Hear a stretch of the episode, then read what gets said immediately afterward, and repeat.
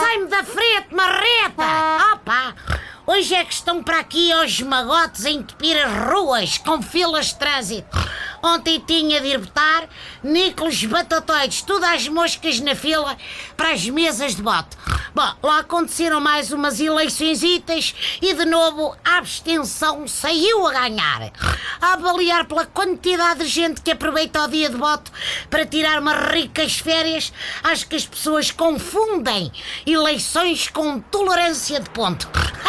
Olhem, agora se vos aparecer uma rotunda entre o hall de entrada e a sala de estar, não se queixem, botassem.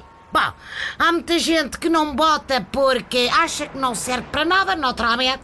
São as mesmas pessoas que votam para expulsar alguém da casa mais famosa do país e que votam naquelas sondagens de segunda à noite a perguntar quem é o clube com mais razões de queixa da arbitragem. Todos sabemos para que servem as autárquicas, não é?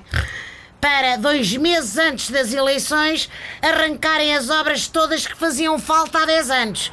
Pronto, algumas obras não chegam ao fim e fica tudo na mesma, parado. Mas é termos paciência que daqui a quatro anos, quando tiverem de botar outra vez, arranca tudo com a rapidez do costume.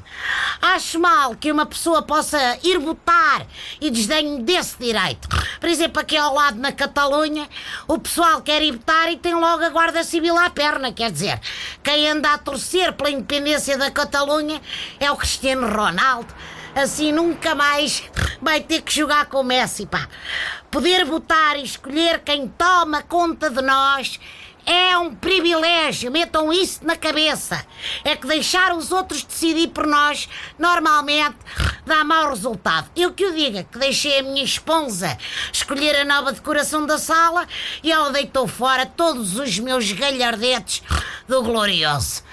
Ai, lá vou ter que ir à Feira da Ladra. Até amanhã, pessoal!